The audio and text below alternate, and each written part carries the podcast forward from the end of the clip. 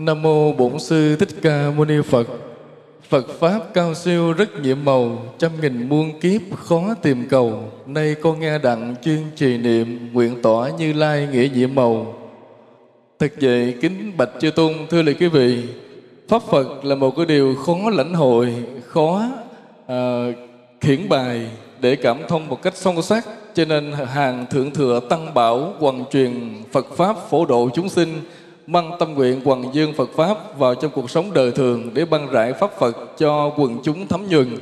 Và hôm nay tại miền sông nước Cửu Long, Tây Nam Bộ, nơi mảnh đất trung tâm của Như Viện Phật giáo xuống nguồn tình thương lần đầu tiên được cung đón Thượng tọa Pháp Sư Thích Trân Quang đã bất từ bi quyện từ Bà Rịa Vũng Tàu đường xá xa xôi trên dưới 300 cây số mà thượng tọa đã vì cảm thương đối hoài chúng sinh, cảm thương đối hoài tất cả các hàng uh, Phật tử và trong đó có các giới là những tầng lớp mà trong đồng bào nhân dân cũng hết sức là nghe qua những cái pháp âm uh, vang dội của thượng tọa.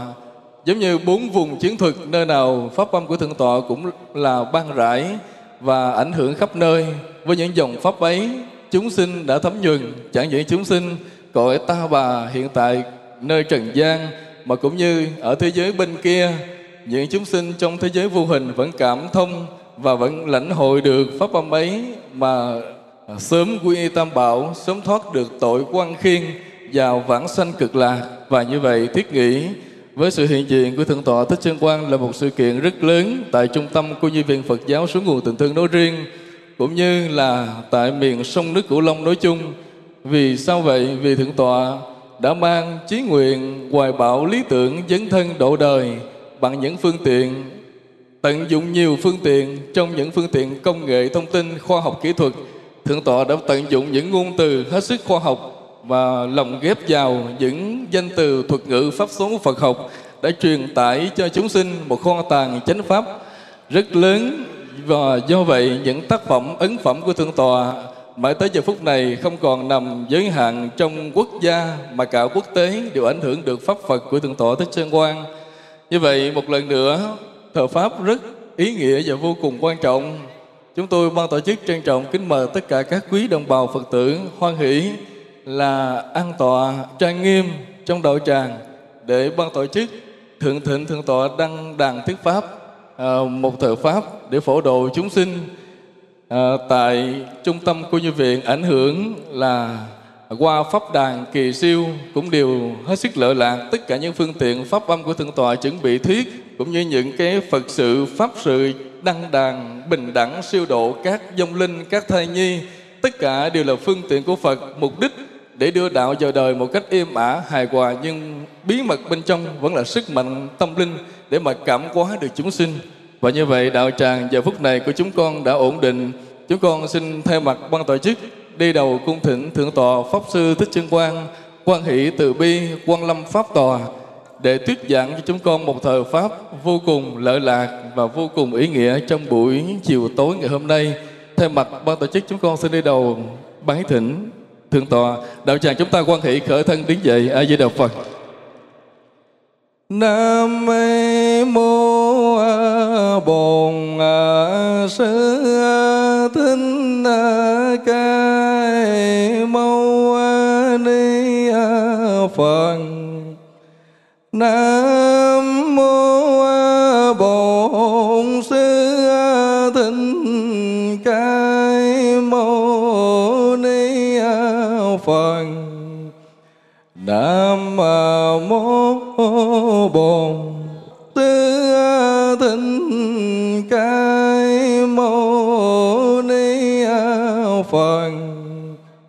chúng con xin đi đầu cung thịnh pháp âm của thượng tọa a di đà phật. Nam mô bổn sư thích ca mâu ni phật. Chúng con kính bạch trên thượng tọa thích phước hạnh phó ban trị sự hội phật giáo vĩnh long. Chúng con kính bạch trên sư tôn thiền đức tăng ni. À, kính thưa quý phật tử. À, hôm nay là một ngày vui của à, địa phương tam bình tỉnh vĩnh long cũng như của phật giáo việt nam vì ờ, à, đức thích phước ngọc ờ, long trọng mở ra một cái khu nhi viện đi theo đường lối của đạo Phật. À, mà việc làm của ờ, đại đức Phước Ngọc thật là rộng lượng dũng cảm à, đáng khen ngợi. Vì thực sự ta biết này trên cái cuộc đời này chúng sinh cái phước nghiệp sai biệt. Người thì sung sướng người thì khổ sở. Mà theo cái bản năng ích kỷ tự nhiên của con người con người ta không thích à, bị san sẻ cái nỗi đau của người khác. Ai sung sướng là giữ cái phần sung sướng riêng cho mình còn để mặc cho người khác đau khổ. Đó là cái bản năng ích kỷ. Nhưng mà may mắn thay à, chúng ta có những bậc thánh triết xuất hiện dạy những điều chống ngược lại cái bản năng ích kỷ đó. May mắn thay trên cuộc đời này con người ta có lý trí có trí tuệ biết suy nghĩ để mà chống lại cái bản năng ích kỷ của chính mình. Và vì vậy con người ta biết nhìn xuống những mảnh đời bất hạnh hơn mình đau khổ hơn mình mà đưa bàn tay ra chia sẻ à, giúp đỡ ân cần tử tế. Thì nhiều người của chúng ta đang ngồi đây là chúng ta đã biết Phật pháp và chúng tôi tin rằng là được sự giáo hóa của các vị tôn đức tăng ni quý Phật tử cũng đã từng trong đời mình đã biết chia sẻ với cái nỗi khó khăn khổ đau của những người khác rồi. Nhưng mà chúng ta làm cá nhân à, hoặc là theo nhóm thì bây giờ thì thầy à, Phước Ngọc như là sau khi mà được sự dạy bảo của các vị tôn đức trong giáo hội, được sự hỗ trợ của các ban ngành chính quyền các cấp đã mạnh dạng xúc tiến xây dựng một cái cô nhi viện Phật giáo khá là, gọi là gần như là cũng đầu tiên mà có bài bản, chứ thường các vị làm âm thầm. Rồi sau thành công rồi mới biết. Bây giờ thầy Phước Ngọc cố gắng thực hiện một cách có bài bản từ ban đầu. Thì đây là một việc làm rất là hết sức là đáng trân trọng. Tuy nhiên, dựng thì dễ mà duy trì, vận hành, hoạt động cho tốt đẹp lâu dài mới là khó khăn. Thì chúng tôi vẫn nhắc thầy Phước Ngọc, vẫn nhắc thầy Phước Ngọc rằng là cái việc nuôi dạy các cháu lâu dài mới là giá trị của cái trung tâm chúng ta. Vì cái lễ khánh thành có thể linh đình, nhiều người ủng hộ à, tin tức đưa lên khắp nơi nhưng không quan trọng. Cái quan trọng chính là cái lâu dài. Chúng ta làm sao cho đứa bé nó bất hạnh mà nó cảm thấy nó bớt bất hạnh? Làm sao cho đứa bé đáng lẽ là nó không được nuôi dạy tử tế? Bây giờ bắt đầu nó được nuôi dạy tử tế. Làm sao cho sau này lớn lên nó trở thành con người tốt trong xã hội công dân tốt của đất nước một người phật tử tốt trong trong phật pháp? Thế đó mới là cái quan trọng mà để làm được điều đó, công sức nhiều lắm, tâm huyết nhiều lắm, chứ không có đơn giản. Cũng không phải công sức của một con người nào làm nổi đâu. Cũng phải là cái sự góp tay của rất nhiều người. Ví dụ như người có của mà không có thời gian, cứ đến đây ủng hộ cúng dường, đóng góp. Rồi cái người có tri thức, có khả năng giáo dục thì đến đây phụ mà dạy dỗ các em. Còn hoặc là những người mà có tấm lòng và có chút thời gian thì đến đây phụ chăm sóc các em. Như vậy thì mỗi người góp một cái tay, thì cái cô nhi viện này mới có thể mà vận hành lâu dài, trở thành một tổ ấm thực sự, có giá trị, có hiệu quả là sao? Là đưa những mảnh đời bất hạnh trở thành những cái cuộc đời hạnh phúc. Đưa những con người tưởng như là bơ vơ lạc lõng, trở thành những con người đầy giá trị với cuộc sống mà có thể họ trở thành người sống có ích cho bao nhiêu người sau này. Và một cái cô như viện này cũng chẳng đâu đủ đâu. Vì sao vậy? Vì nỗi khổ trên trần gian này nhiều lắm. Một cái cô nhi viện này không chứa hết. Và chúng tôi vẫn thường nói điều này. Cái cô nhi viện mà thật sự nó nằm ở đâu? Cái cô nhi viện thật sự nó nằm trong gia đình của tất cả các phật tử thay vì ta thấy một đứa bé bị mồ côi, bị bỏ rơi, thay vì là ta đem đến cô nhi viện ta giao, không, ta gồng gánh ta đem về nhà mình ta nuôi. Thì nguyên một gia đình như vậy là bốn năm người nuôi một đứa bé bất hạnh. Thì đứa bé nó sẽ ấm cúng hơn, hạnh phúc và được chăm sóc tử tế hơn hơn là đưa vào cô nhi viện. Mà nhiều khi là sao? Nhiều khi 100 em mà chỉ được hai chục người chăm sóc thôi cái tỷ lệ đó thấp. Cái sự ấm cúng sự nuôi dạy nó sẽ không bằng trong cái không khí gia đình. Do đó là cái cô nhi viện thực sự vẫn nằm trong lòng của mọi người. Cô nhi viện thực sự vẫn nằm trong từng cái gia đình đó. Là lúc nào cái người phật tử mình cũng sẵn sàng. Là nếu thấy có đứa bé nào mà nó bị côi cúc như vậy, ta cố gắng đem về gia đình mình nuôi dạy luôn. Như vậy, nó gây, nó nó nó giảm áp lực cho xã hội. Cái cô nhi viện nó mới có giá trị. Bao nhiêu người chăm sóc một người cô nhi viện đó mới hiệu quả. Và đối đế không được như vậy thì ta mới đưa đến cô nhi viện. Đến cái trung tâm như thế này. À, đến thì ở đây thì ta hy vọng rằng thầy Phước Ngọc sẽ điều hành cái cái cô nhi viện hiệu quả cái tính giáo dục cao cái sự chăm sóc các em nó tận tụy. Và ta tin rằng với đạo đức của một tu sĩ Phật giáo được kèm cặp dạy dỗ hướng dẫn bởi ban trị sự của tỉnh hội Phật giáo Vĩnh Long thì ta tin rằng từng đồng tiền mà mọi người đóng góp vào trong cái cô nhi viện này sẽ biến thành sự yêu thương, biến thành cái bát cơm ấm, biến thành cái tấm chăn êm, biến thành những lời giáo dục.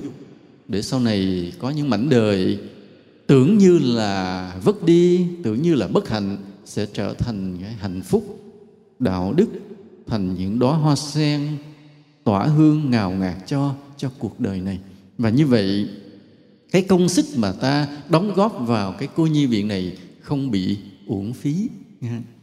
Thường á, thì con người ta làm việc, từ thiện nó có hai cái khuynh hướng. Một là cúng dường cho những bậc cao hơn mình. Ví dụ như là ta thấy rằng đó là những người tu chân chính, cái người ta đem cúng dường, cúng cho những bậc cao hơn mình. Thì sự thật khi mà việc từ thiện mà cúng dường cho những bậc cao hơn mình thì tạo ra một cái phước một cái phước tâm linh một cái phước mà một sinh ra cái quả báo gấp 10, gấp trăm, gấp nghìn lần. Tại vì cái người mà mình cúng dường cao hơn mình một bậc hay hai bậc. Đó là khuynh hướng thứ nhất. Khuynh hướng từ thiện thứ hai là chia sẻ giúp đỡ cho cái người thấp hơn mình khổ hơn mình. Đó. Ví dụ ta nghe đâu có thiên tai bão lụt nhà cháy dịch bệnh nạn tai hạn hán mất mùa những người đó từ bỗng nhiên rơi xuống cái thân phận thấp hơn mình. Nào giờ thì cũng giống như nhau. Nhưng bỗng khi cái thiên tai ập tới, bão tố ập tới, cơn lụt cuốn trôi, thì từ đang bằng nhau, bỗng nhiên cái người cái rơi xuống một bậc thấp hơn mình. Và mình với cái tâm từ thiện khởi lên, nên mình đem tài vật đến mình chia sẻ. Đó đó là cái khuynh hướng thứ hai cho người thấp hơn mình. Thì cái cô nhi viện cũng là một dạng như vậy.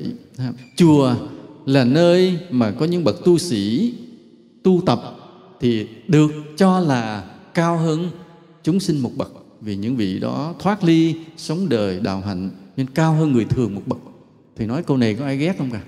Thì nói tu sĩ cao hơn người thường thế tục có ai giận không? Có ai tự ái không? Không tự ái nha. Ừ thực sự mà người tu chân chính đúng là họ cao hơn người thường một bậc. Vậy thì chùa là một nơi mà à, có cái sự tu tập cho nên người các vị tu sĩ cao hơn mình một bậc. Nhưng mà cô như viện thì sao? Thì ngược lại thấp hơn mình một bậc. Và đều hai nơi đó đều là hai nơi để ta thực hành cái cái sự từ thiện của mình. Thì hôm nay à, nhân dịp là là là ra mắt cái trung tâm cô nhi viện này. Thì thôi thì um, chúng con cũng xin phép trên chư tôn đức à, cho chúng con có một cái thời pháp để chia sẻ đạo lý với quý phật tử như là một món quà cúng dường lên chư tôn và cũng là món quà tặng cho cái trung tâm cô nhi này với cái tựa đề là nhân quả khó khăn. Tựa nghe tới cười. Ta nghe nói nhân quả, nhưng sự thật, cái việc nhân quả này có nhiều cái khó lắm, không phải dễ. Cái khó thứ nhất là tin hiểu nhân quả là khó ví dụ như chúng ta là phật tử à, có thể nhiều đời nhiều kiếp mình đã theo phật. Bây giờ mình nghe nói là nhân nào quả nấy mình tin liền.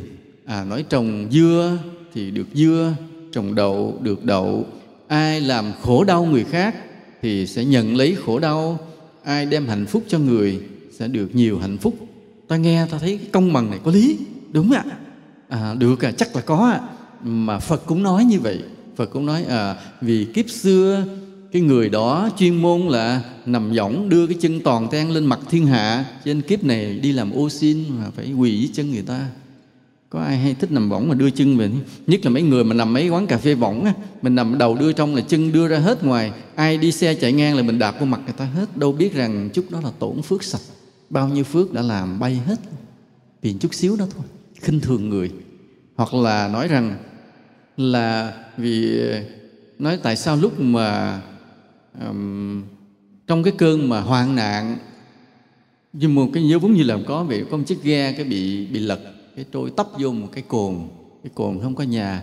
Trong khi chờ đợi cái đội cứu hộ tới thì ai cũng đói quá chừng ai cũng thê thảm nhưng có một người bỗng nhiên lại tìm ra được một cái một cái trái lạ ăn ngon rồi ăn rồi đem cho mọi người ăn.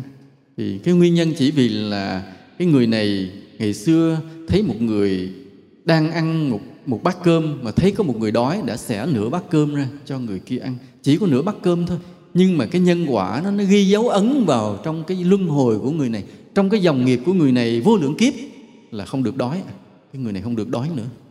Mặc dù chỉ có một bát cơm, nhưng nó ghi lại cái cái nghiệp của người này. Nó ghi, nó ấn định rằng người này không được phép đói. Vì sao? Vì người này đã từng không cho người khác đói thì bây giờ người này cũng mắc cái quả báo không bao giờ đói được nữa. Hễ rơi vào cái tình huống phải đói thì người này tự nhiên có thức ăn. Hễ rơi vào tình huống phải đói bỗng nhiên có thức ăn tới liền. Vì có một nửa bát cơm mà đã chia sẻ thôi. Đó cái nhân quả như vậy. Khi ta nghe cái nhân quả ta tin liền. Ta nói đúng cái vũ trụ này phải tồn tại một cái sự công bằng như vậy. À, thế gian này phải có cái luật nhân quả nó, nó như vậy. À, mình tin và nhưng mà cái tin này không có dễ. Cái tin này nó phải hội đủ mấy điều kiện. Thứ nhất, mình là người đã theo phật nhiều kiếp. Mình theo phật nhiều kiếp rồi á, thì nghe lặp lại cái giáo lý này, mình tin dễ dàng. Đó là cái thứ nhất. Mà đâu phải ai cũng đã được theo phật nhiều kiếp đâu, nên nó là khó nên tin được nhân quả là khó. Cái thứ hai, khó là gì? Khó là cái người ác, họ có muốn tin nhân quả không ạ? Muốn không? Không cái người ác không muốn có nhân quả tồn tại trên cuộc đời này. Một cái người mà đã đánh người khác giết người khác không bao giờ muốn mình bị đánh giết trở lại hết. Để mình đánh cho người ta đau uh, giết cho người ta chết thì thỏa mãn cái từ ái cái bạo lực cái sức mạnh của mình. Nhưng mà không bao giờ muốn có ngày mình bị đè đầu xuống mình bị nó đánh trở lại hết không bao giờ muốn. Nên không bao giờ muốn có cái luật nhân quả trên đời này. Do đó để tin được nhân quả phải là người thiện người tốt mới tin nhân quả. Còn người xấu không tin nhân quả. Đó là tâm lý. Mà trên đời này, bao nhiêu người tốt, bao nhiêu người xấu, bao nhiêu, tỷ lệ bao nhiêu phần trăm? Nếu 10 người thì được mấy người tốt và mấy người xấu à ba người tốt phải không? Bảy người xấu. Đó. Như vậy ta thấy khó không? Bây giờ, ví dụ như hôm nay ta có cái lễ khánh thành cái trung tâm cô nhi này à, ta có kinh tụng ta có bài thuyết pháp. Lát nữa ta sẽ có cái văn nghệ hoành tráng. Nhưng mà cái tâm bình này bao nhiêu người? Bao nhiêu người đến đây để dự? Phải không ạ? Ít. Nên cái số người thật sự có thiện căn có đạo đức không nhiều. Mà cái người xấu thì luôn luôn quay lưng với niềm tin luật nhân quả. Không phải dễ đâu. Còn cái người đã làm được một điều thiện rồi đó thì nếu mình nghe nói có luật nhân quả họ mừng lắm vì họ tin rằng quả báo lành sẽ về với họ. Ví dụ có người đó trước đó họ không biết gì luật nhân quả hết không biết gì hết. Nhưng mà chỉ có một cái là trong một ngày đó, mưa gió bão bùng có một cái chiếc ghe tấp vô trước mũi nhà họ. Cái họ thấy tội họ kéo ghe lên hỏi nó làm sao nói tụi tôi đi văn câu mà mất hết gió mưa trôi hết trơn bây giờ đói quá giờ về nhà cũng không kịp đêm hôm. Cái người này thấy vậy mới thôi mời lên này nấu miếng cơm nóng này cho ăn rồi cái nọ, rồi thấy người lạnh run quá, cái thôi đem mấy cái áo cho, rồi thôi sáng hôm sau cái người, hai vợ chồng trên chiếc ghe câu đó lại từ giả đi mất. Thì chuyện nó trôi qua, không có gì hết. Rồi cái người chủ nhà cũng không biết gì luật nhân quả. Nhưng một hôm, gặp một cái người phật tử, cái người phật tử mới nói về luật nhân quả. Nói rằng trên đời này chứ mình đã giúp ai một cái rồi, cái nhân nó nằm đó mai mốt, đời đời về chứ mình được những may mắn lạ cái người này mới sực nhớ lại cái việc mình phải giúp cái người hai vợ chồng đi câu cá trong đêm. Thì sao? Mừng. À mình đã gieo được cái nhân lành rồi. Thì thế nào? Thế nào mình cũng trúng số. Thì bởi, nên họ, người tốt, người làm việc tốt rồi mới thích luật nhân quả, mới tin luật nhân quả và mong rằng luật nhân quả có thật. Nên vì vậy, nội cái mà tin hiểu luật nhân quả thôi đã là điều khó rồi. Không phải ai cũng dễ tin luật nhân quả đâu. Mà người nào mà nghe nói tới luật nhân quả, tin liền, tin sâu liền thì ta hãy yên tâm rằng người đó là người tốt. Còn người nào, ví dụ có thể bên ngoài đạo mạo bệ vệ, trí thức, bằng cấp cao, mà khi ta nói tới luật nhân quả, cái lãng lãng lãng lãng bàn lui, nói cái này chưa khoa học khoa học còn chưa chứng minh, không biết có hay không, ta biết ngay người này đằng sau làm nhiều việc xấu ác, tin chắc điều đó liền, sợ luật nhân quả liền. Đúng không ạ?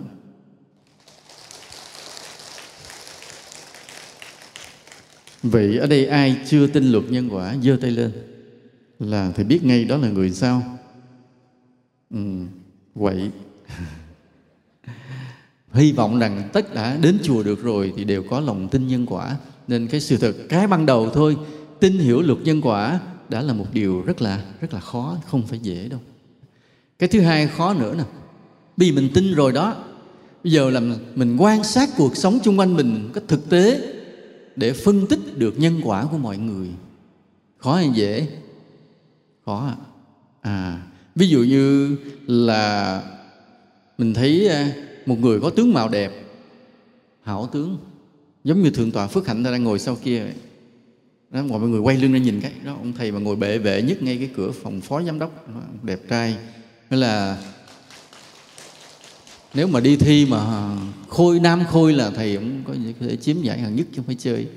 Thì bây giờ một người đẹp cái nhân quả đâu ra? Đó, nó nó nhiều trường hợp lắm. Mình bây giờ ta ta nghe dạy thì ta biết thế này. Để một người được gương mặt đẹp như vậy thì nó gồm có mấy điều. Một là tính tình phải vui vẻ hoan hỷ hiền lành thì gương mặt sẽ đẹp. Hai là cái người này thường trang trí cúng hoa cho thánh tượng thì người này sẽ đẹp. Ba là người này hay khen những điều tốt của người khác. À, người này sẽ được gương mặt đẹp từ từ. Đó vân vân. À, ít nhất là ba cái nhân đó thì tạo ra được một cái ngoại hình đẹp.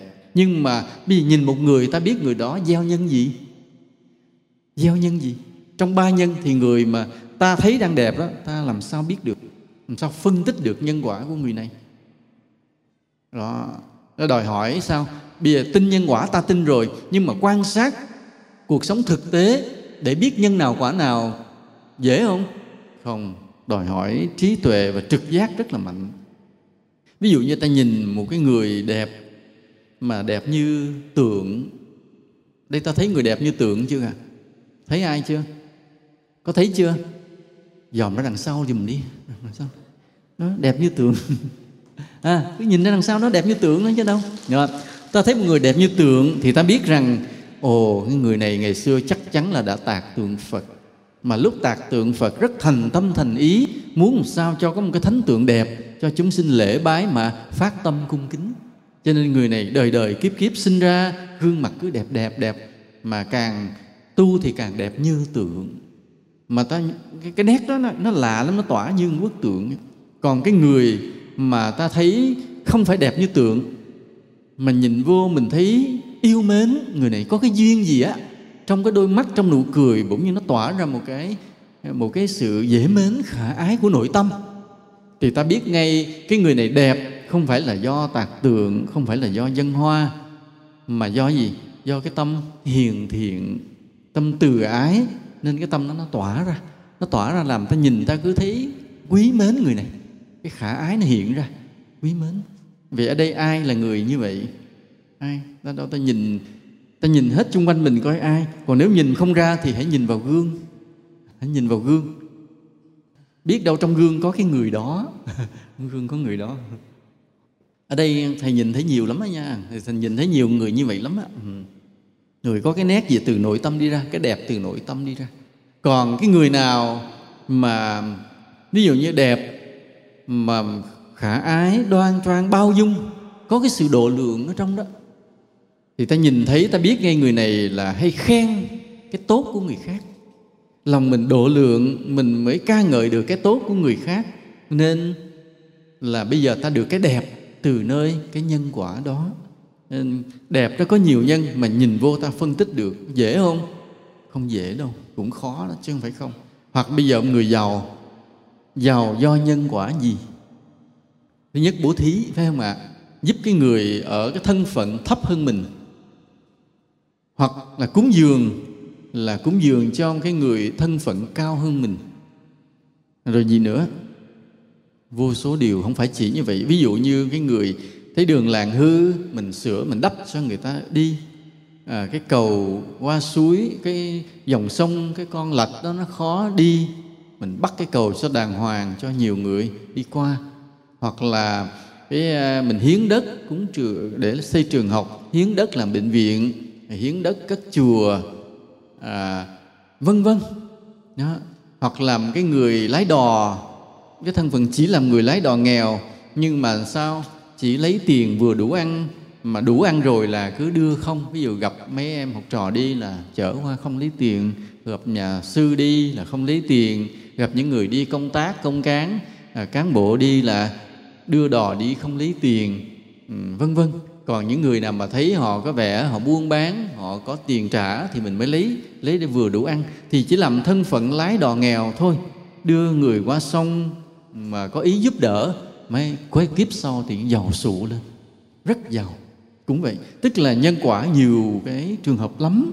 Ta rất khó nhìn ra được vì sao một người người giàu, nhưng mà làm sao mà ta nhìn cho đúng để phân tích, biết nhân, biết quả.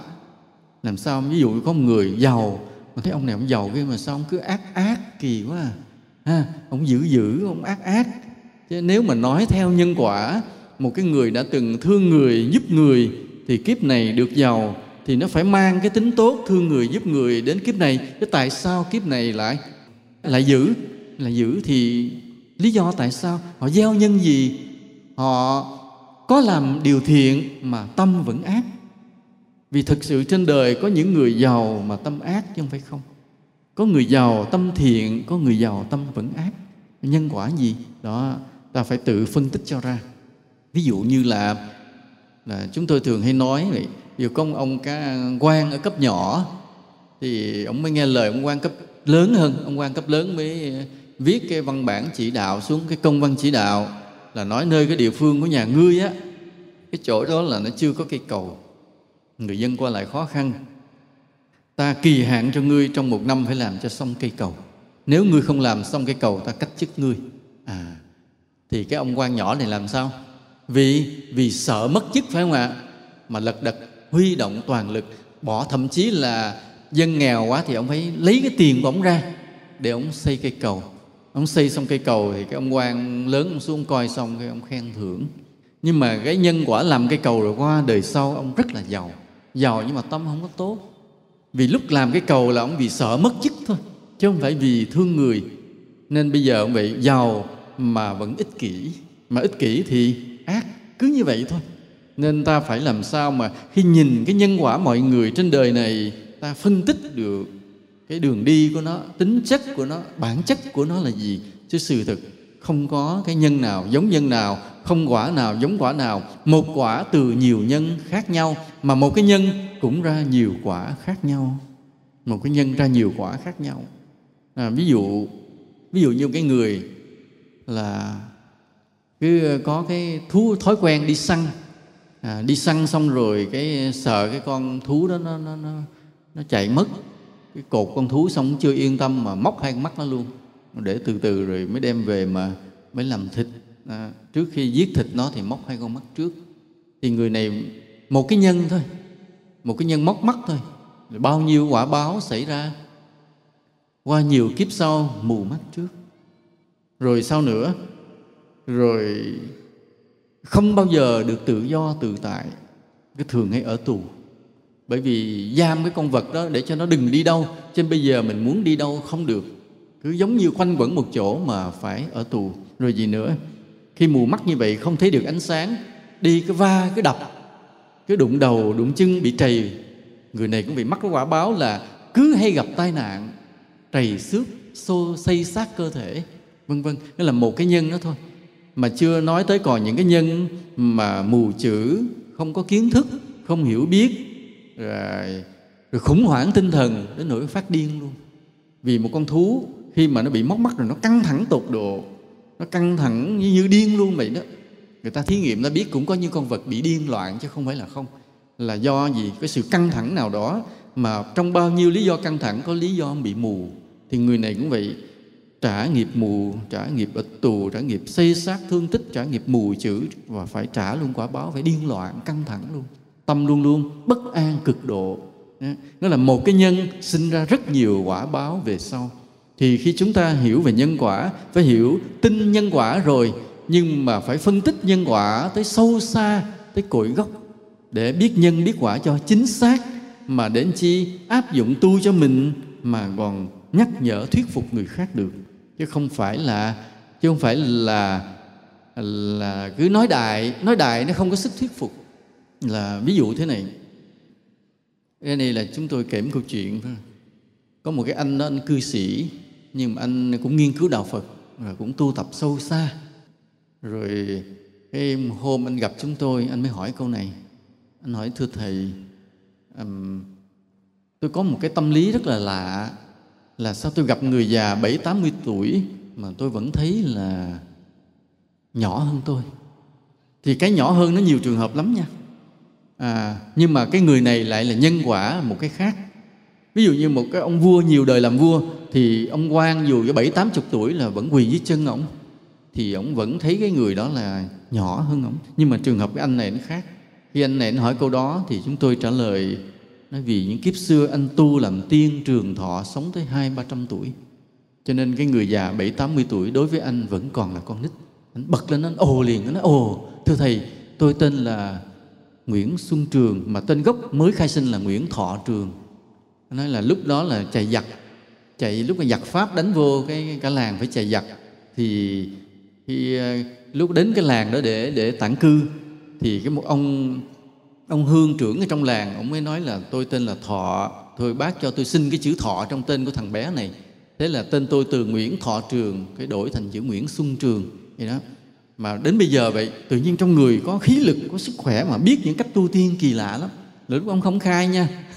Ừ, mà lúc đó là chúng tôi chỉ nói thôi thầy chỉ nói cho ông nghe thôi. Ông vừa hỏi trả lời liền, anh tu làm tiên trường thọ, sống hai ba trăm tuổi vậy thôi. Thì ông mới nghiệm lại cái tâm lý, nghiệm lại cái tính chất cuộc đời, thấy đúng như vậy. Đó là một dạng nhân quả đó. Là mình trả lời cho đúng. Còn một dạng người khác, ví dụ nói à thưa thầy, sao tôi thấy người bảy, tám mươi tuổi vẫn nhỏ hơn? Là không phải tại người này làm tiên trường thọ, mà vì người này kiếp xưa làm vua. Ông vua dù trẻ 20 tuổi 30 tuổi, thì cái đại thần bảy, tám mươi tuổi vẫn phải sao? Quỳ dưới chân. Cho nên vẫn thấy người ta nhỏ, nhưng là không phải vì sống lâu mà vì thân thế lớn quá phước lớn quá.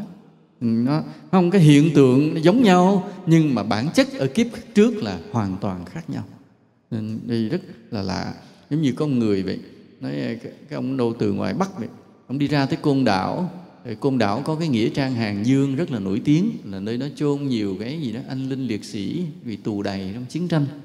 Thì ông đi ông mới theo cái phong tục người bắc ông đem rất nhiều cái vàng mã nửa đêm 12 giờ, theo cái phong tục ở ngoài côn đảo, người ta đi viếng nghĩa trang lúc 12 giờ khuya. Ông tới đó ông thắp nhang, cúng rồi xong cái ông đốt vàng mã. Ông vừa mới đốt cháy lên phừng phừng, bỗng nhiên ông thấy có một cái người, một cái thế lực xô, bí mật xô, ông ngã té luôn vô trong cái đống vàng mã đang cháy luôn, phỏng người luôn. Ông nói, ủa, ông nói là ông là có lòng thành với với anh linh ở đây, với vong linh ở đây mà tại sao cái cái quả hiện ra là ngược lại là bị một người nào đó xô té luôn vào đống lửa? Ông mới gọi điện về ông hỏi. Ông gọi điện về tới tới tới ngoài ngoài bắc. Lúc đó chúng tôi cũng đang ở ngoài bắc. Hỏi cái người phật tử mới hỏi lại chúng tôi trả lời thế này. Các cái vong đó không đồng ý cho ông đốt vàng mã. À, thì ông nghe như vậy thôi. Cái đêm đó sau khi ông nghe câu trả lời rồi đêm đó ông nằm mơ ở cái khách sạn ở côn đảo. Ông thấy rất nhiều cái người vong linh tới đem từng sắp vàng mã trả lại ông. Trả lại ông nên ở đây cái việc mà ông té vào cái đống lửa à, lại nó không phải là do cái nhân quả đời xưa mà ông hiu ông nướng ai. Mà chỉ vì ông làm một điều mà các vong linh họ không đồng ý. Họ không đồng ý là họ không đồng ý cái cúng bằng cái giấy tiền vàng mã. Mà ông cứ theo cái phong tục là người ta bày là cúng vong phải cúng vàng mã đốt giấy vàng mã. Nhưng họ đâu biết rằng những cái vong linh liệt sĩ đó người ta sao người ta là những con người thực tế ừ, hễ cúng cái gì cúng cho đàng hoàng cúng gì ăn được phải tụng kinh phật cho người ta nghe. À, vì ở trong cái cõi tâm linh siêu hình đó người ta hiểu được phật pháp là mầu nhiệm là cứu kính là chỗ nương tựa. Nên đến đây mà không đem được chánh pháp thứ nhất thứ hai không đem được thức ăn cho đàng hoàng mà cúng ba cái tiền giả. Vàng mã phải tiền giả mà. Cúng ba tiền giả thì làm sao người ta chịu phải không? Đó, vì vậy người ta xô một cái cho để bày tỏ cái quan điểm của người ta. Mà người ta bày tỏ quan điểm nó hơi dữ dội xô luôn vào đống lửa luôn. Phỏng liền. Rồi sau này nghe giải thích rồi mới biết. Nên đó cái hiện tượng nó xảy ra như vậy nhưng mà cái nhân quả nó nằm ở đâu ta phải phân tích cho ra. Ta phải phân tích cho ra. Thì khi mà ta tin nhân quả được là cái khó rồi nhưng cái khó thứ hai là khi nhìn vào cuộc sống thực tế ta phải phân tích được nhân quả thì lúc đó cái niềm tin hiểu nhân quả của mình mới càng lúc làm sao? Càng chắc chắn càng sâu sắc vững vàng. Đó, để mình ứng dụng cho cái đời tu của mình và góp ý nhắc nhở bao nhiêu người khác. Ta nên nhớ một điều trong tính chất của một bậc thánh tu đà hoàng tức là bậc dự lưu đó bước vào dòng thánh nó có một cái tính chất là tin sâu nhân quả. Nhớ điều đó. Cái người nào chưa tin sâu nhân quả người đó chưa chứng thánh. Đó là một đặc tính. Ví dụ người đó có thể hiền lành người đó có thể tinh tấn tu. Nhưng mà nếu hỏi về cái quan điểm về luật nhân quả mà tin chưa chắc thì biết người này cũng chưa phải thánh. À, anh tu tốt đó anh anh hiền lành đó nhưng mà không phải thánh à. hễ là thánh thì phải tin sâu nhân quả. Mà tin sâu chữ sâu là hiểu sâu. Là khi nhìn mọi hiện tượng trên cuộc đời này ta biết nhân biết quả rõ ràng chứ không có nói mơ mơ. À, bây giờ cái khó thứ ba của nhân quả là thế này. Sau khi ta phân tích được ta hiểu sâu nhân quả rồi giờ tới phiên ta cân nhắc cái việc làm của mình trong từng giờ phút của cuộc sống để làm sao mà tránh gây nhân xấu để làm sao mà tạo được nhiều nhân lành. Bắt đầu này cái khó. Mấy cái khó kia là là cái khó của hiểu biết còn cái khó này là cái khó của hành động. Cái khó của hành động. Khi ta muốn làm, bắt đầu ta biết coi cái việc của mình làm như vậy là đúng hay sai, tốt hay xấu. Nhân quả đưa về đâu và nên làm hay không, bắt đầu chỗ này là đi tới hành động. Khó này. ví dụ, xe ta chạy qua một đoạn đường vắng. Ta thấy một đoạn đường đó có một đống đá đổ. Rồi ta lách qua đống đá ta đi luôn rồi vậy là xong chưa ạ? Tối về ngủ ngon không? Ngon không? Ngon. Ngon vì có mấy người tông mấy hòn đá nó chết hết rồi. Thì lúc đó đó cái việc mà ta thấy rằng à, trên đường biết đâu đá đâu nó rớt cái đó mình chạy xe qua luôn.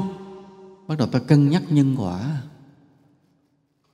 Ta nên chạy qua luôn hay nên dừng xe lại lui lại lấy đá nó xếp vào trong lề để tránh tai nạn cho người sau. Thì cái việc đang chạy ngon chớn mà dừng lại lui lại lượm đá đi dễ hay khó? Coi vậy chứ khó à nha. Coi vậy chứ khó à, à đang ngon chớn mà. À, sở dĩ mà tại sao ta tai nạn giao thông toàn là do ngon chớn không? Chạy ngon rồi không muốn chậm lại một chút mà chính vì không muốn chậm một chút ta chậm cả một đời. Nằm luôn băng bộ cái chân nằm luôn. cho nên là sao? Luật giao thông hay nhắc ta vậy ừ, thà chậm một giây đừng để chậm cả một đời. Cái luật giao thông nhắc ta như vậy thà chậm một giây đừng để chậm cả một đời. Nên chúng sinh hay có cái tật là ngon chớn cứ mà đi tới. Hễ mà ăn hiếp người ta được cứ tiếp tục ăn hiếp. À, hễ mà lừa gạt được cứ tiếp tục mà lừa gạt. Mà chạy nhanh được cứ tiếp tục chạy luôn. Để cái đống đá lại phía sau, và người sau có thể bị tai nạn. Thì việc mà ta cân nhắc nên chạy luôn hay nên dừng lại, cái đó là cái khó khó phải làm cho được. Bắt đầu ta chuyển nghiệp từ cái thứ ba này. Hai cái trước mới hiểu biết thôi, chứ chưa chuyển được nghiệp. Tin được nhân quả, chưa chuyển được nghiệp.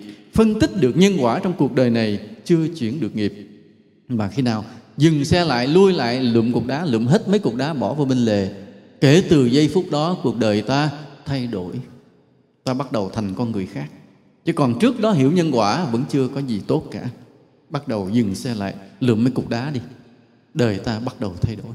Hoặc hoặc một đứa bé mà con nít thì sao? Tham ăn. À tham ăn tham ngủ nhất là tham ăn. Thì à, bây giờ thì ba cho mấy đồng ra mua được cái bánh bao. À, à, cầm bánh bao lên thơm phức mà lên cắn một cái ăn rất là ngon. Đang đói bánh bao nóng mà nhân thịt. À ngon không à? Thì nói vậy không biết có ai chảy nước miếng không? À, đang đói bánh bao nóng mà nhân thịt. À, nấu mà ngon nơi hàng hiệu đàng hoàng nha. Hàng hiệu đàng hoàng ngon. Cắn được một cái ngon mà ngon bắt đầu nó có chớn rồi. Có chớn thì dừng lại được không? Không. Nhưng thằng bé nó chợt thấy có ông ăn mày ông đi qua ông nhìn lom lom cái bánh bao nó đang ăn mà nước miếng ông chảy ra chảy ra tới bên ngoài luôn miệng luôn. Thay vì người ta nuốt ực ực là nó chảy vô còn ổng nuốt không kịp trào ra ngoài cái miệng nhảy xuống. Và cái việc thằng bé nó cân nhắc ngày ngày nó đi chùa nghe quý thầy dạy về nhân quả rồi bây giờ nó cân nhắc nó đang ngon chớn nó, nó quay mặt chỗ khác nó ăn cho hết hay là nó bẻ một miếng đưa cho ổng. Nhưng mà thằng bé này bắt đầu nó đấu tranh với cái tham ăn của nó đấu tranh với cái ngon chớn là cái đang ngon miệng của nó bẻ phân nửa ra đưa cho ông.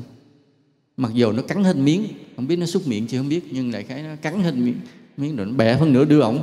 Ổng ăn ngon là nó ăn rét mất tiêu luôn trời bị cũng đói quá. À, nó mới cắn thêm miếng nữa thì ổng làm làm rét mất tiêu cái nửa cái bánh và nó bẻ miếng nữa đưa cho ổng nữa. Kể từ giây phút đó thằng bé bước qua cuộc đời khác. Vì nó cân nhắc được việc nên làm hay không nên làm. Bắt đầu đi vào hành động tức là nào giờ nó đến chùa nó được thầy cô dạy nhân quả biết rồi đó. Nhưng cuộc đời chưa thay đổi. Nhưng kể từ giây phút mà nó bẻ cái bánh nó ra đưa cho ông ăn mày đời nó thay đổi. Khi có hành động bắt đầu đời ta ta thay đổi. Đời ta thay đổi. À, rồi đó cái mà ta cân nhắc nên làm hay không nên làm việc trên cuộc đời này cái đó mới là khó. Vì ta biết nhân quả. Là ví dụ như thế này. Ví dụ như có người đó họ thiếu nợ ta. À, thiếu nợ ta và không còn khả năng chi trả. À, và ta tới lúc cần ta phải đến lấy tiền lại. Khi ta đến thì họ theo giao ước thỏa thuận thì họ phải giao cái nhà cho ta. Nếu mà ngày đó không trả được thì họ phải giao nhà. Thì nhà họ cũng chẳng còn gì chỉ còn cái miếng đất cái nhà trống ở trong bán sạch không còn cái thứ gì à, mà nếu đúng thỏa thuận thì ta được quyền là yêu cầu họ đi khỏi nhà ký giấy giao nhà luôn rồi ta làm giấy sang tên sau. Đúng thủ tục. Nhưng lúc đó là lúc mà ta mới nghĩ tới nhân quả. Ta nghĩ nhân quả là bây giờ nếu họ đi ra khỏi nhà họ ở đâu? Ta hỏi nó bây giờ anh chị giao tôi cái nhà này rồi anh chị đi đâu? Cái họ mới khóc và nói thôi chắc tôi ra hè đường ở chứ bây giờ không còn không còn nơi nào nữa không còn nơi nào có thể nương tựa được gầm cầu cũng bị mấy tay xã hội đen chiếm hết rồi. À, thì à, bây giờ không còn chỗ thì thôi thì tôi thiếu nợ tôi trả không nổi làm ăn thất bại quá thì thôi anh chị lấy nhà. Thì tôi tôi cũng không còn đồ đạc gì còn có cái túm mấy bộ quần áo thì, thì vợ chồng tôi dắt díu nhau đi. Nay ở hè đường này mai ở cái máy hiên kia tôi đi xin ăn rồi đi lụm bọc lụm lon này đó. Để sống thôi chứ cũng hết đường rồi nhưng mà vì đã hứa, nếu ngày này tôi không trả được, tôi giao nhà thì thôi, anh chị có lấy nhà. Thì lúc đó, lúc là chúng ta phải suy nghĩ. Chúng ta nếu không có cái nhà đó, mình có chết không? Chết không? Không. Mình vẫn còn nhà ở. Không lấy cái nhà đó, mình có đói không? Không. Không đói. Nhưng mà người kia không có nhà đó là đói và chết. Có thể là họ sẽ một đêm mưa gió bão bùng nào đó, ngoài mái hiên lạnh của ai đó quần áo không đủ mặc và đã bị cảm, ba ngày chưa có thuốc uống, trong đêm đó sẽ có một người chết. Sáng hôm sau chỉ còn lại một người ôm cái xác đó mà khóc. Còn ta thì lấy cái nhà đó rồi, cũng chưa biết làm gì, cũng chưa xây được, nhưng mà ngoài kia sẽ có người chết. Ta cân nhắc cái nhân quả. Như vậy ta lấy cái nhà này, đẩy luôn họ vào khốn khổ một lần nữa, thì kiếp sau ta ra sao? Nó nhân quả. Cân nhắc nhân quả như vậy mà hãy tính. Ừ. mà nếu mình nói mình thôi tôi cho luôn. Thì mình cũng không đành lòng vì nhiều người ỷ lại. Sau khi mà nếu mà người đó mình cho luôn thì bao nhiêu người mượn nợ mình họ giật sạch luôn phải không ạ? À? anh nói ô à, không trả được không cho luôn. Họ giật hết ỷ lại. Ừ, nên mà nếu mà mình lấy nhà người ta sẽ đúng giao ước thì đẩy người ta vào chỗ đường cùng. Thì như vậy làm sao mà Phật dạy là trung đạo? Cho nên mình mới nói rằng bè nói rằng thôi thì anh chị cứ ở tôi cũng không lấy nhà. Thôi anh chị ráng làm ăn. Là làm ăn mà anh chị là do thiếu phước nè ít có chịu đi chùa lễ Phật không tin nhân quả không bòn mót phước cứ lo làm ăn làm ăn không nên hết phước. Còn cái người nào vừa làm ăn vừa làm phước thì sẽ rất là, là từ từ mà có cơ hội đi lên. Nói bây giờ tôi cũng hết đường làm ăn. Nói nếu anh hết đường làm ăn anh cứ vô chùa anh công quả. Người ta công quả một anh công quả hai ba. Công quả làm sao nhiều hơn cái cơm mình ăn trong chùa? Mình mới dư được cái phước ra rồi sau này có phước rồi, bắt đầu mới làm ăn được. Mà làm ăn được rồi nhớ trả tiền tôi nha. Như vậy. Vẫn ghi người ta món nợ để người ta cố gắng.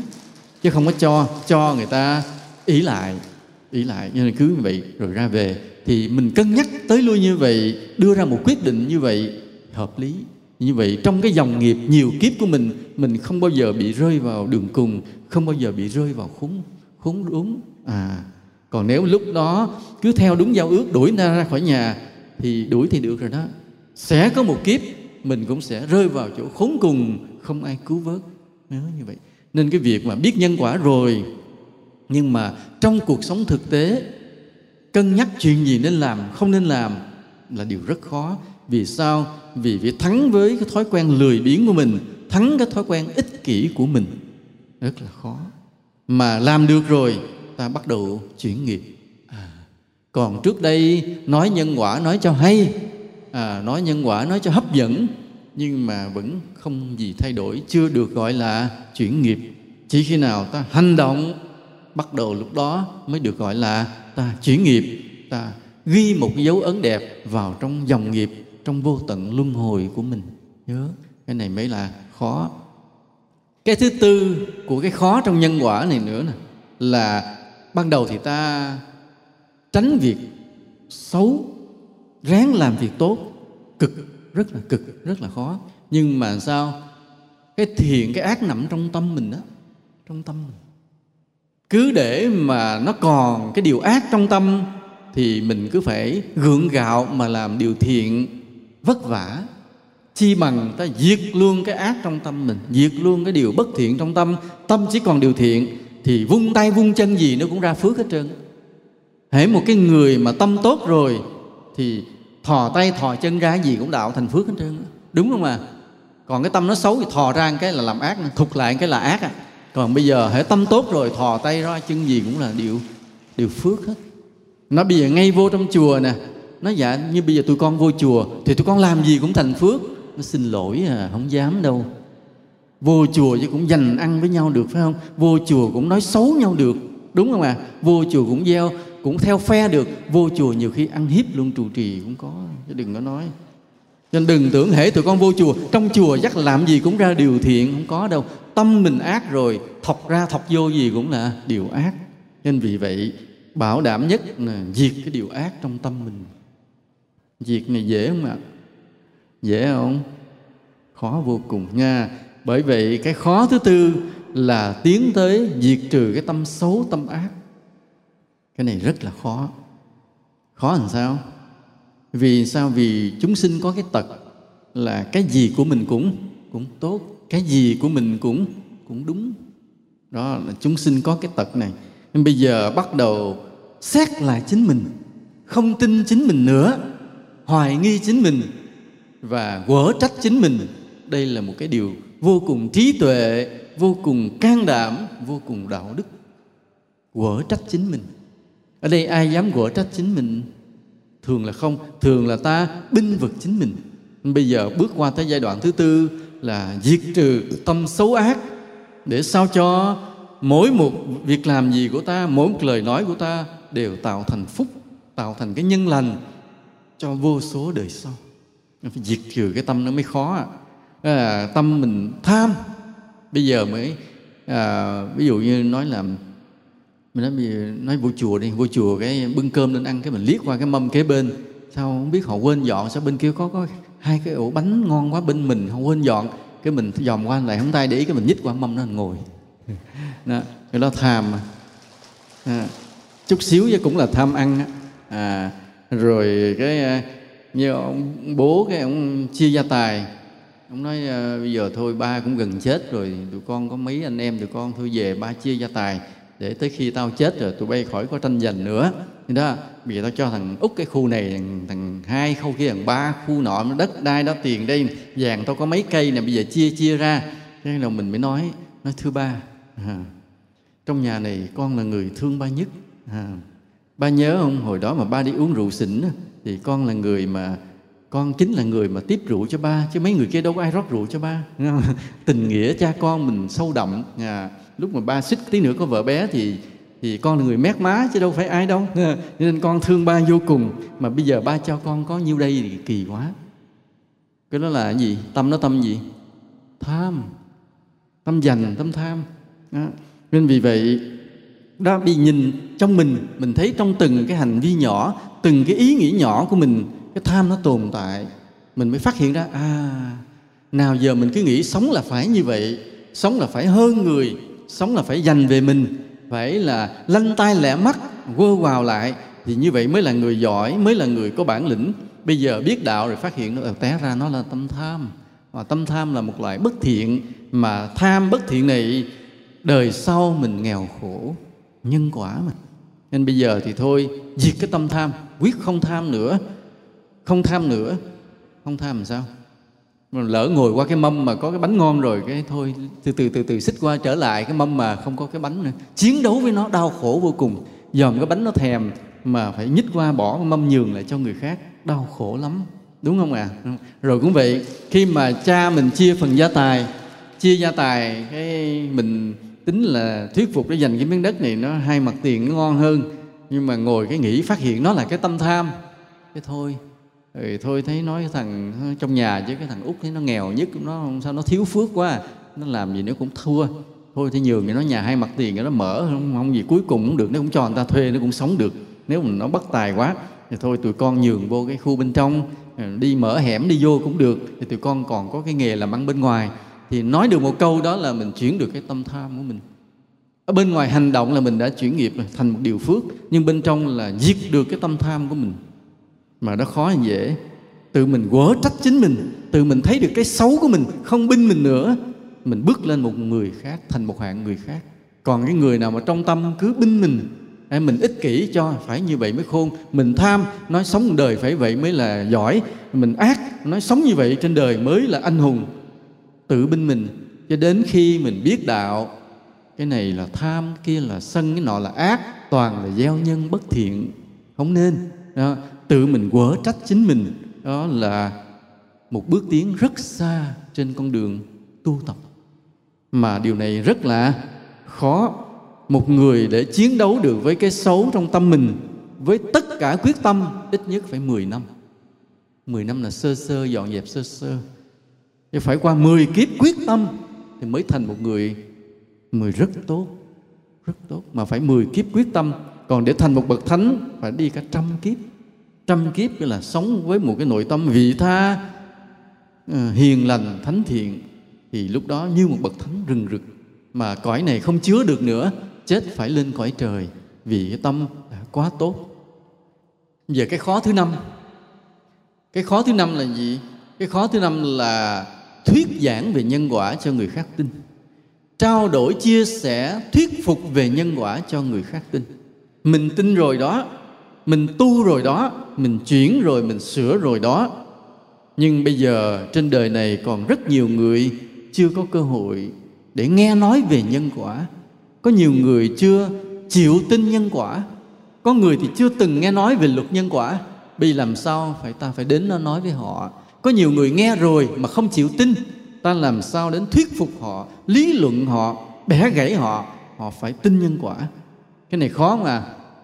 Khó không? Rất khó. Đó, đây là cái khó thứ năm. Nước đầy rồi phải tràn nước đầy rồi phải tràn đó.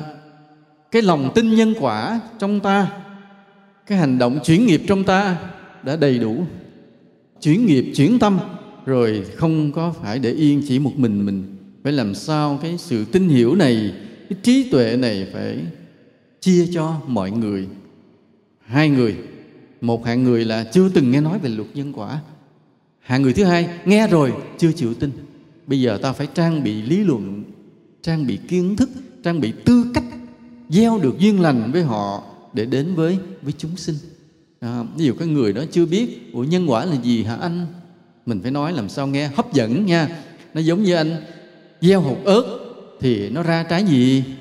Ừ, ra trái tỏi lắm à? dám lắm à. không có không có chuyện mà gieo ớt mà ra tỏi nha. Anh ớt anh ra ớt, anh chửi người ta anh nhục mạ người ta. Thì sau này làm sao? Sau này làm sao? Ai nói đúng khen hay?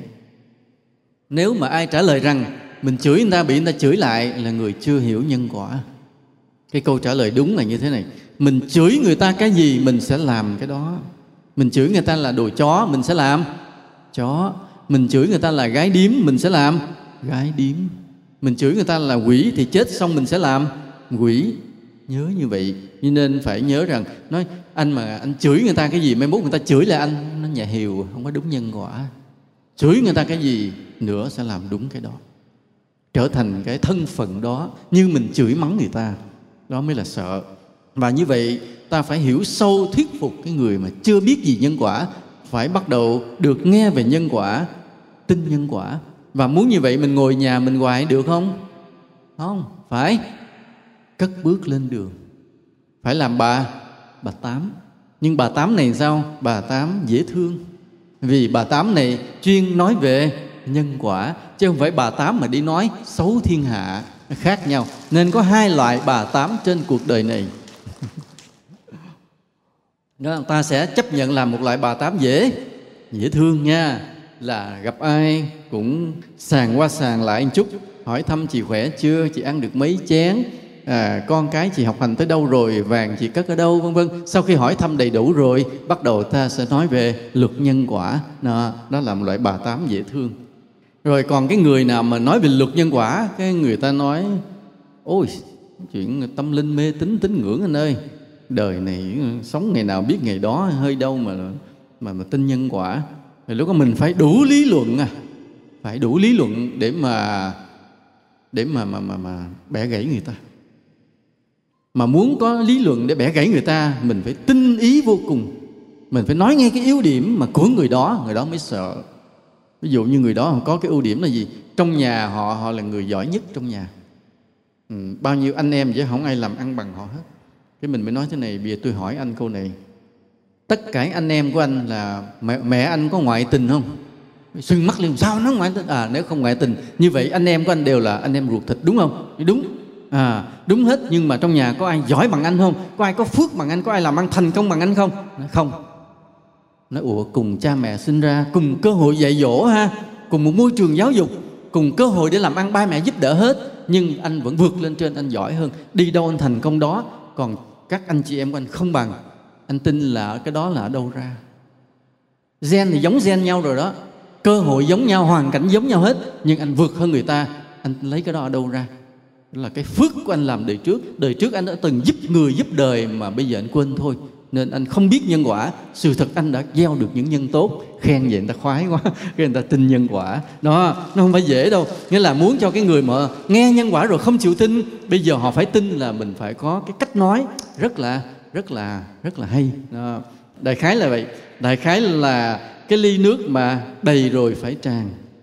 Thế là khi ta tin hiểu luật nhân quả sâu xa rồi thì tới lúc ta phải đem cái luật nhân quả này mà chia sẻ với với mọi người chứ không được mà giữ yên cho chính mình. Vì giữ yên một điều tốt một điều quý cho chính mình cũng lại là cái ác một lần nữa ác một lần nữa.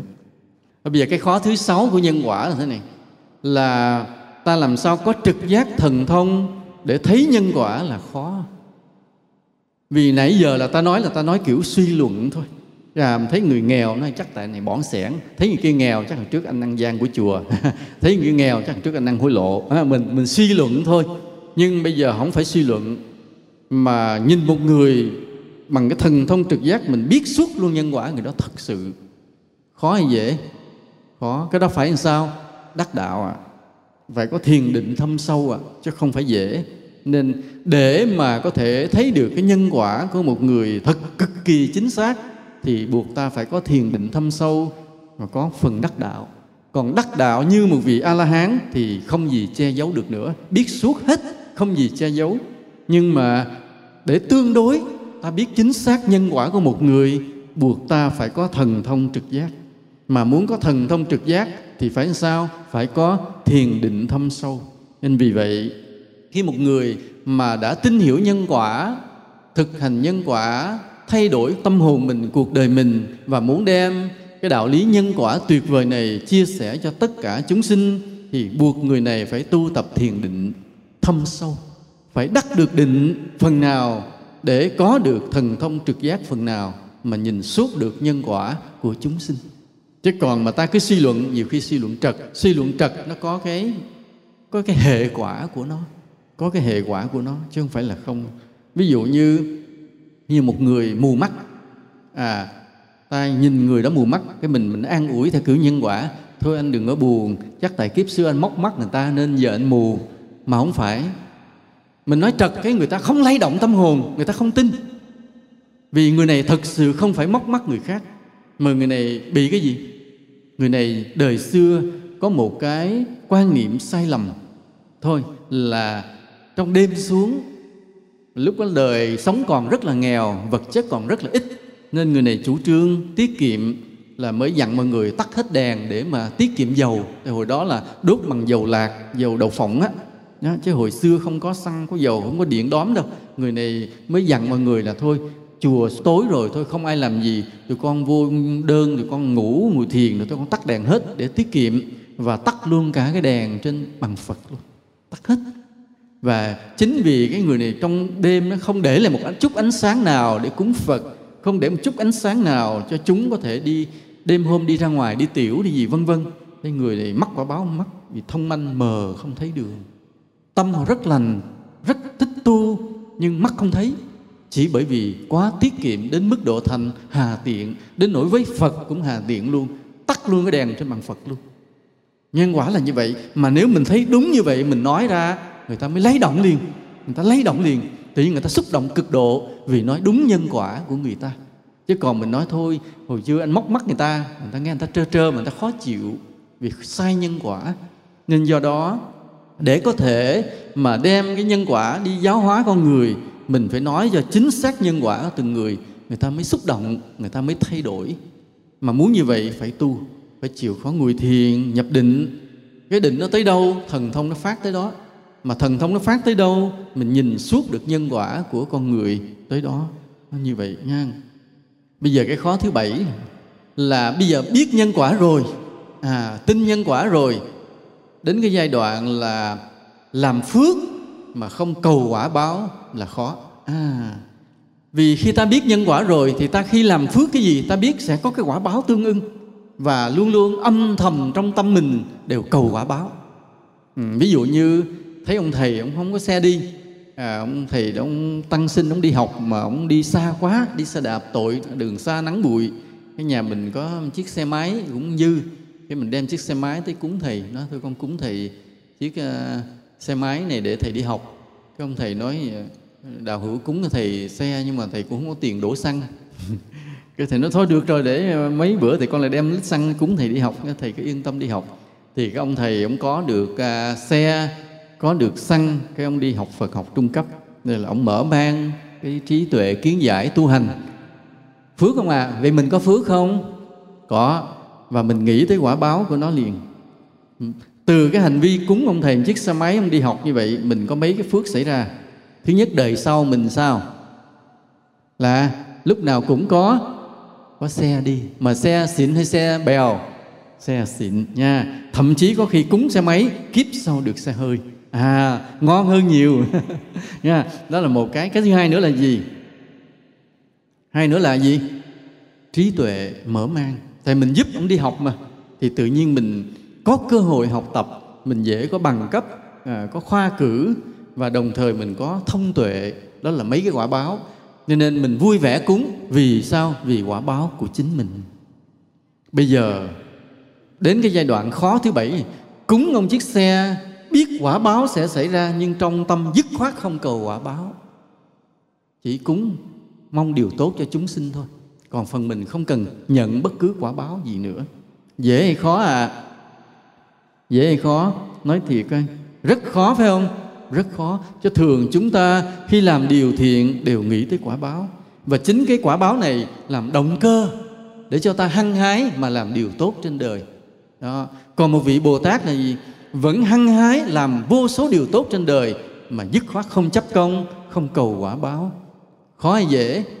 Cực kỳ khó. Chính vì khó như vậy phật mới thuyết giảng bát nhã ba la mật 600 quyển kinh chỉ nói một điều đó thôi. Một bậc đại bồ tát làm vô vàng công đức, vô lượng kiếp khắp cả tất cả các cõi, không bao giờ chấp công, chẳng bao giờ cầu quả báo. Cái đó vĩ đại vô cùng. Nên ai mà lúc nào đó làm điều phước lành, biết có quả báo nhưng lòng xin khước từ quả báo. Nếu có quả báo này xin phật, hãy biến cái quả báo này thành sự giác ngộ cho con để cho con đừng chấp ngã. Nếu có quả báo lành, xin phật biến cái quả báo lành này đem đến tặng cho tất cả chúng sinh. Không, con không giữ lại cho riêng mình. Người như vậy mới là bồ tát như vậy. Và rất là rất là khó. Cái điều khó thứ tám thì là dùng nhân quả để giúp người bớt mê tín là khó. Nghĩa là sao? Nghĩa là mê tín là gì? Mê tín là chúng sinh thích cầu thần thánh à, nhờ vả thần thánh với một cái công rất ít nhưng mà thu hoạch cái lợi rất là lớn gọi là mê tín ví dụ đến cúng cái nãy chuối mà cầu gì? Cầu bán được căn nhà giá cao. À đó gọi là mê tín. Đó hoặc là sao? Nó đem cục đá đâu có ai cho đem trấn vào góc đó rồi là sẽ buôn may bán đắt. Tức là đem cục đá để đó là công rất ít nhưng mà buôn may bán đắt là cái lợi rất lớn đó gọi là mê tín à, hoặc là đến nó năn nỉ cho ông thầy đó 200 ngàn cơm cho ông cái lá bùa về dán cửa là ai tới đây cũng phải đưa tiền cho mình hết. Thì cái việc mà lá bùa đó mấy trăm ngàn công lao rất ít nhưng mà ai cũng tới cũng phục vụ mình đó là cái lợi rất là lớn. Như vậy là mê mê tín. Nhớ như vậy nha vì ai hỏi ta mê tín là gì ta định nghĩa thế này. Đó là một người sử dụng cái yếu tố tâm linh để bỏ công rất ít mà muốn thu lợi rất lớn, gọi là mê tín. Chứ còn bị ta nói mê tín là niềm tin mê lầm, nói vậy nó không không tới nơi. Mà phải nói thế này, là cái người mà sử dụng yếu tố tâm linh, sao cho bỏ công rất ít mà muốn thu lợi rất lớn, đó là người mê tín. Người đó không công bằng, bây giờ ta đem cái nhân quả ta giáo hóa lại.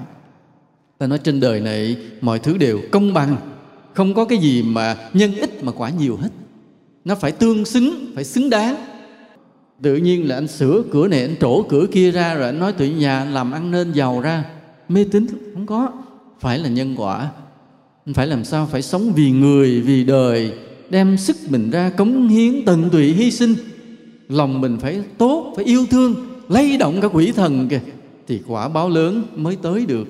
Thì như vậy đó nó, nhân quả nó mới xứng đáng anh bỏ cái thân này, anh lên cái cõi trời cực kỳ hạnh phúc. Bởi vì sao? Bởi vì ở cái cõi này anh đã dốc hết cả cuộc đời mình để mà hy sinh, mà phụng sự.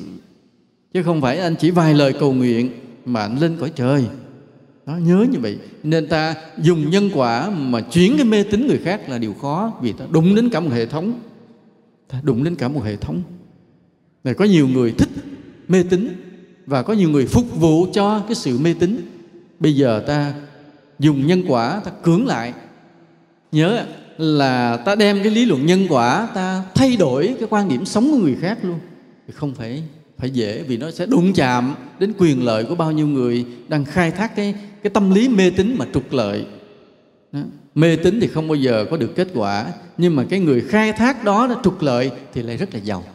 Bây giờ ta, khi ta đem nhân quả ta giải thích cho mọi người, để cho mọi người đừng mê tín nữa mọi người phải cố gắng nhiều hơn để cống hiến, để phụng sự cho đời, làm những điều tốt đẹp. Phải tinh tấn tu tập, phải ngồi thiền, phải nhập định. Rất là khó, rất là khó. Nhưng mà nó là gì? Nó là chân lý, nó là sự thật, nó là sự bền vững của của đạo pháp, của cuộc sống này.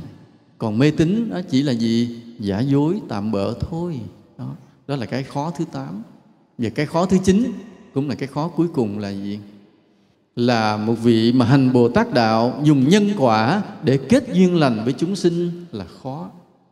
Không có phải là khi không một người, một bậc thánh ra đời tự nhiên được chúng sinh yêu quý đi theo làm đệ tử mà tu tập không có tự nhiên. Mà sao? Phải do kết duyên lành của nhiều kiếp. Ví dụ như hôm nay vậy chúng ta ngồi đây với nhau không phải khi không không phải khi không. Đời xưa đã từng gặp nhau ở đâu đó rồi đời xưa đã từng gặp. Đời xưa là thầy đã từng làm ô xin cho quý vị nhiều rồi. À cho nên đời này gặp lại thầy bỗng nhiên đi thuyết pháp quý vị phải chịu khó mà ngồi. Nghe nha vì đời trước tôi quá cực khổ với mấy người rồi. Tôi ô xin với mấy người nhiều quá rồi. Bây giờ mấy người phải ráng mà nghe tôi giảng nha. Thì một vị bồ tát á, là biết nhân quả cho nên không bao giờ có cưỡng ép không bao giờ dùng sức mạnh thần thông mình bắt chúng sinh phải tin mình tại vì không bao giờ có chuyện đó. Không bao giờ mà chỉ dùng nhân quả để kết duyên lành mà thôi. Tức là phải à, phục vụ chúng sinh giúp đỡ chúng sinh làm ô xin cho chúng sinh là chúng sinh mới thương mới nhớ chúng sinh mới mắc nợ. Đời sau mới đem giáo lý mà mà tuyên giảng mà giáo hóa được. Cho nên trước khi mà muốn làm giảng sư hãy vui lòng làm ô xin cho tất cả chúng sinh. Nha. Đó, vậy ở đây ai muốn làm giảng sư? À, xin hãy làm ô xin. Nói như là ngài xá lợi phất con nguyện làm đất ở trên đường để cho chúng sinh dẫm qua. Đó đó là bồ tát đạo đó. Kết duyên lành. Nam mô bổn sư thích ca mâu ni phật. Thì hôm nay cũng là một ngày vui mà à, cái ta thấy cô nhi viện rồi bắt đầu đi vào hoạt động. Hôm nay là ngày vui vì giữa lúc nóng nực thế này trời lại đổ mưa xuống. Hôm nay là một ngày vui vì có các vị tôn túc Ừ, tăng ni về đây cũng dự cái lễ hội này. Hôm nay là ngày vui vì quý phật tử vậy đã bỏ cái thời giờ đường xá xa xôi, công của tiền bạc của mình để về đây trong cái lễ hội này. Và chúng ta đã cùng nhau cúng dường lên chư Phật. Một cái đạo lý mà Đức Phật thường nhắc nhở đó là luật nhân quả. Mà ta nói với nhau rằng luật nhân quả rất là khó. Ta nói chính điều khó trong trong luật nhân quả chứ không phải hễ ai biết luật nhân quả rồi là đều đã thành tựu đâu. Ta phải vượt qua tới chính điều khó khăn của luật nhân quả này. À, chúng con xin kính chúc sư tôn đức pháp thể khang an chúng sinh dị độ mãi mãi là bóng bồ đề cho chúng con nương tựa. Chúng tôi cũng xin kính chúc cho quý phật tử được nhiều phước lành được nhiều may mắn trong cuộc sống của mình và tinh tấn tu tập. Để làm chi? Để đủ sức mạnh mà đem luật nhân quả giáo hóa giữa cuộc đời. Chúng tôi cũng xin kính chúc cho đại đức phước ngọc điều hành cái trung tâm cô nhi này được thành công, là tất cả những cái chúng sinh lạc loài bất hạnh nào về đây đều nhận được hạnh phúc, tình yêu thương, sự giáo dục để trở thành những người những người tốt cho cho thế gian này. Nam mô bổn sư thích ca mâu ni phật.